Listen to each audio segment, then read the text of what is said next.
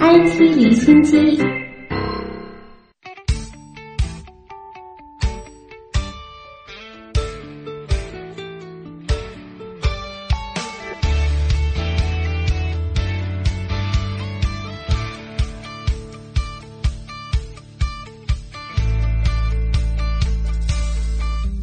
IT 离心机，首先关注科技领域最新成果。人类首次利用遥远的类星体，成功探测了宇宙结构形成历史。从中国科学院国家天文台传出消息，世界最大星系巡天 eBOSS 国际科学合作组日前发布最新研究结果，通过观测距离地球六十八亿光年到一百零五亿光年之间宇宙深处类星体的空间分布，发现了显著的红移畸变信号。红移畸变现象是星体在局部引力势作用下形成的一种特殊的三维成团模式。这种信号由于和引力直接相关，是在宇宙学尺度上研究引力的最重要探针之一。本次观测到的红移畸变信号产生于宇宙只有今天三分之一到二分之一大小的时期。这个发现对后续的暗能量及引力性质等宇宙学前沿课题研究具有重要的意义。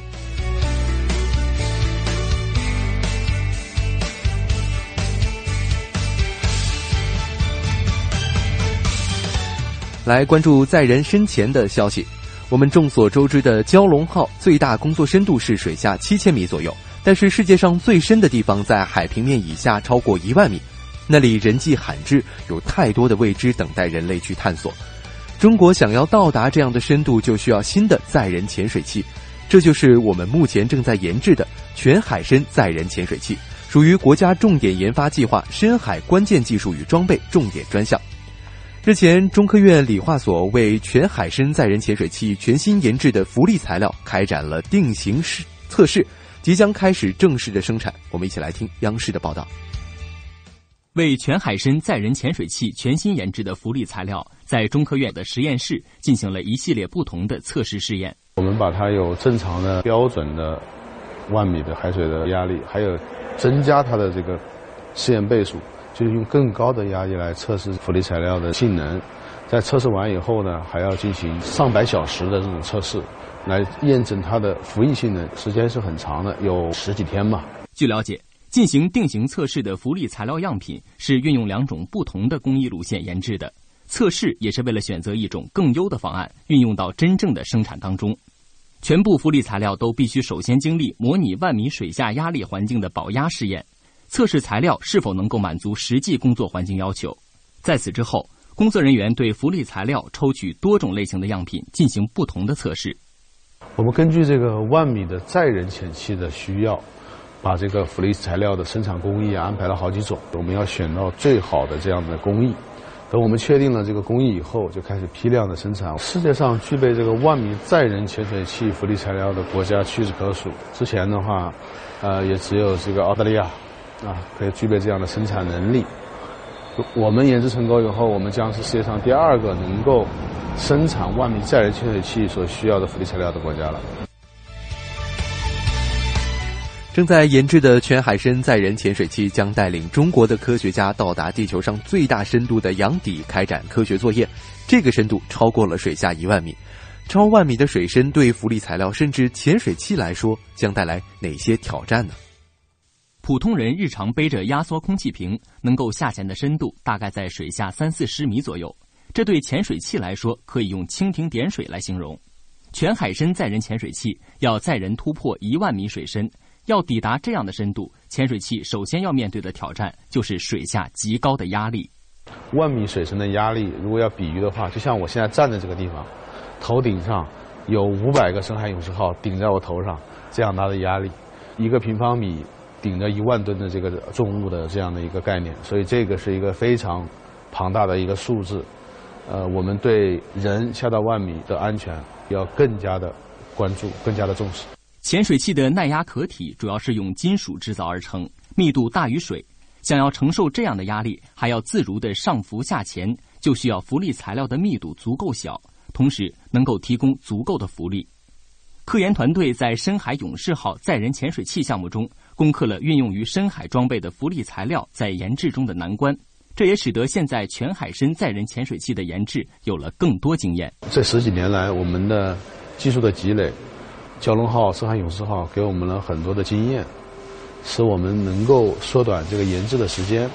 重要的一点的话，是我们现在可以做一个极致的设计，就是针对这样的一个极限的环境，我们把我们的方法，我们把我们的设计目标，它的这个准确度、它的命中度，啊，这个更加的集中了。叶聪表示，除此之外，新型浮力材料在研制过程中也推动了我们国家的相关领域的原材料生产、加工等一系列工业基础的提升，这都将对国家未来的装备制造起到重要支撑作用。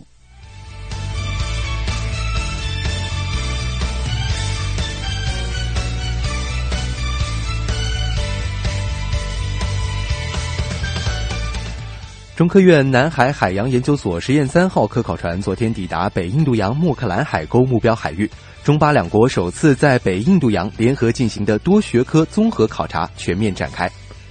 莫克兰海沟位于巴基斯坦外海，是阿拉伯板块、印度板块和欧亚板块的汇集地带，大体呈东西走向，长约七百公里。昨天起，实验三号科考船在海沟中部开始实施高精度地震实验。在一条跨越莫克兰海沟的航线上，每隔十一公里就投放了一台海底地震仪，共投放了二十多台。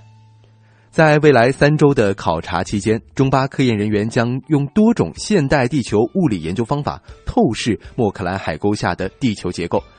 海底地震仪将监测莫克兰海域的大小地震分布，同时将记录从地球内部传来的全球其他地区大地震产生的地震波。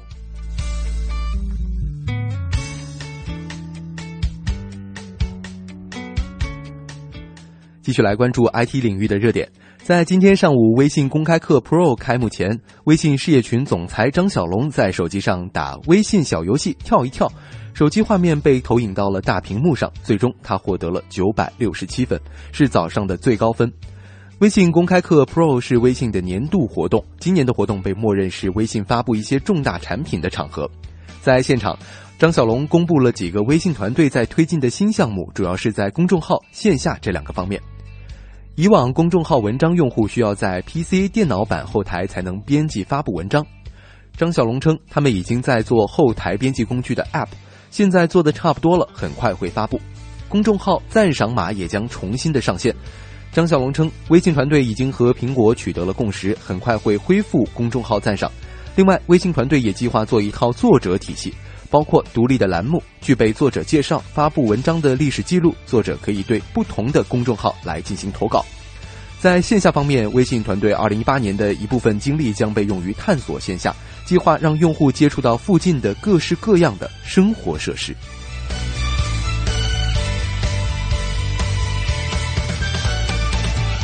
近期，流量平台微信在新版本中推出了官方精品店功能，这是继小程序后微信的又一个可连接商家与消费者的功能，引得不少品牌试水。从今天起，Tiffany 将加入这一功能。Tiffany 的入驻为限时性质，将会开设到一月底。这个渠道会销售中国地区独家限量版的产品。目前呢，已开通精品店功能的大多是线下品牌连锁店，比如耐克、星巴克、卡地亚、路易威登、万宝龙。施华洛世奇等。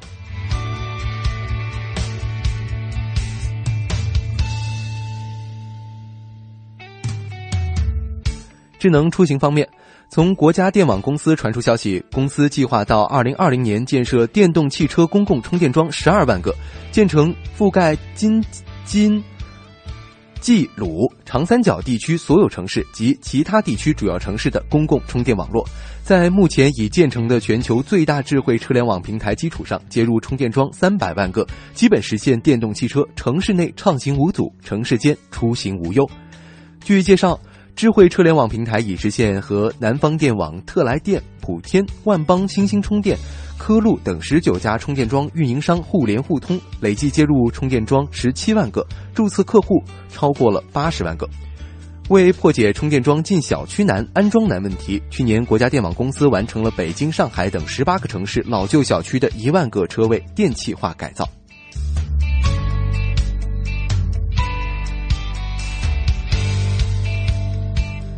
美团打车相关负责人近日表示，目前美团打车在上海和南京获得了网络预约出租汽车经营许可证，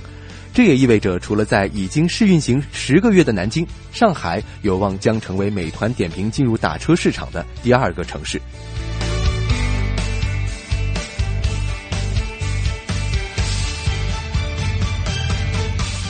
松下近年来已开始进军高科技城市设计领域。公司目前正在美国科罗拉多州丹佛市附近建设智能化基础设施，目标是到2026年将该地区变成智能城市。